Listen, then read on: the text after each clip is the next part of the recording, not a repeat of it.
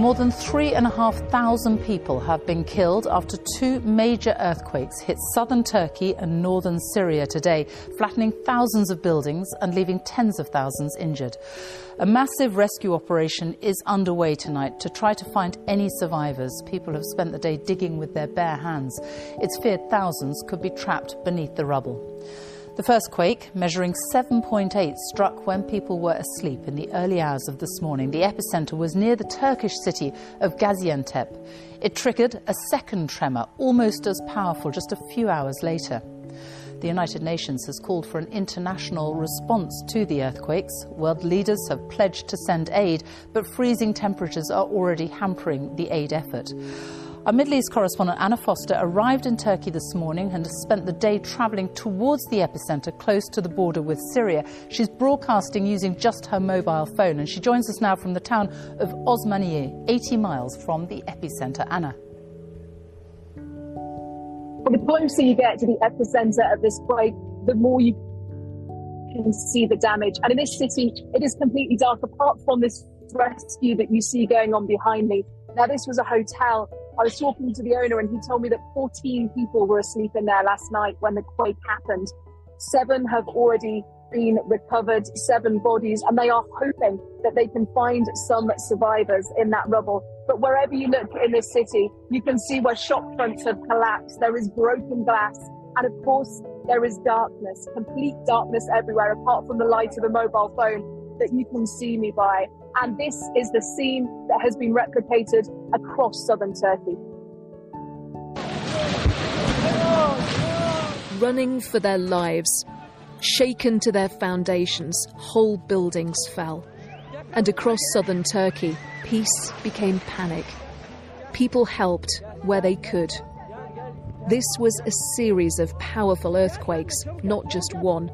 They were only around 20 kilometres under the surface, and shallow quakes caused the most damage. In towns and cities across a huge area, the rescue efforts began. With diggers and sniffer dogs, teams of people began to dig frantically in search of survivors. For decades, Turkey has been bracing itself for a huge quake. Tonight, everyone is a rescuer, and they all want to find a survivor. It's a painful wait for news. There are people still trapped under rubble. I have a friend living in this apartment. His children were rescued from the top floor, but only his daughter broke an arm. We'll see what happened to those living on the ground floors. May God give us a speedy recovery. I wasn't sleeping when my wife suddenly woke me up. The quake was very severe, very scary. It took almost 2 minutes until the shaking stopped. Outside Turkey, the world stands ready to help. Offers to send specialist equipment and teams of experts have been coming in all day. We have received several offers of international aid for our country. Offers of assistance from 45 countries, including NATO and the European Union, have reached us. In the city of Adana, help arrived quickly. Alongside the emergency services, young men fit enough to move the rubble stepped in. You can really see the size of the effort that's going on here on top of this pile of rubble. Rescuers are using their bare hands, and you can see them throwing down blocks and trying to search desperately for survivors. This used to be a 12-storey apartment building, just like the one behind it, and so far they've only found 3 survivors. For families with missing relatives, the wait for news is agony. We all heard the sound of the earthquake. She has her sister down there, under the rubble. It's 8 people under there. 3 of them are children. My uncle and his wife and their son and their daughter and 3 children. There are my sister and her 3 children under the building. Also her husband, her mother and father-in-law are there too. Turkey has dealt with natural disasters before. Few are on this scale. As night falls, cities like Osmaniye are without power, in darkness. The few lights there are have been sent to searches that offer the best chance of hope. It's still too early to know the real extent of the destruction here. Finding those who are trapped beneath collapsed buildings will take days, if not weeks. The death toll is already many hundreds. The numbers of injured stands in the thousands. It's bitterly cold and the rain keeps falling. The aftermath of this quake is testing rescuers to their limits. Anna Foster, BBC News, Osmaniye. Across the border in northern Syria, at least 1,400 people have been killed and thousands more injured in what is one of the poorest regions of the world. It's been cut off from the international community after years of conflict between President Assad's forces and rebel fighters, making rescue efforts even harder. Our chief international correspondent, Lyse Doucet, who has reported extensively from Syria, has this report. A Syrian village which vanished in minutes. Besnaya. Its people are all that's left standing, those who survived. So many didn't. All along this area next to Turkey. Still now, many families now are under the rubble. Our team's trying to save them. It's a very difficult task for us. We need help. We need the international community to do something. Families shaken from their sleep just after 4 a.m. by a powerful earthquake whose epicenter is just across the border.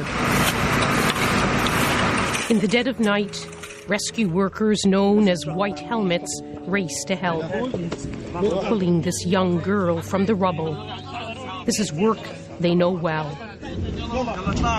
Idlib, the last rebel-held enclave, has lived for years with ferocious bombardment by warplanes of the Syrian military or its Russian ally.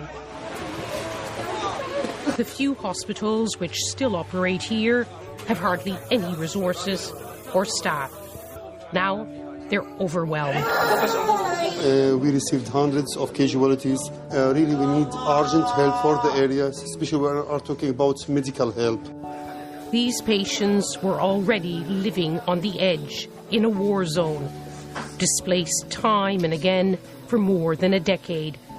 Now they've been knocked down again. We were sleeping peacefully. At 4 a.m. we felt a huge earthquake. I woke up my wife and my children and we ran towards the exit door. We opened it and suddenly all the building collapsed. Nature doesn't take sides. Areas like Hama, under Syrian government control, were also hit. They're also worn down by war. Here it's the Syrian Arab Red Crescent, working with bare hands and also with diggers. Everyone will carry on their duties as needed. We ask for mercy for the victims and speedy recovery for the injured. It is our fate.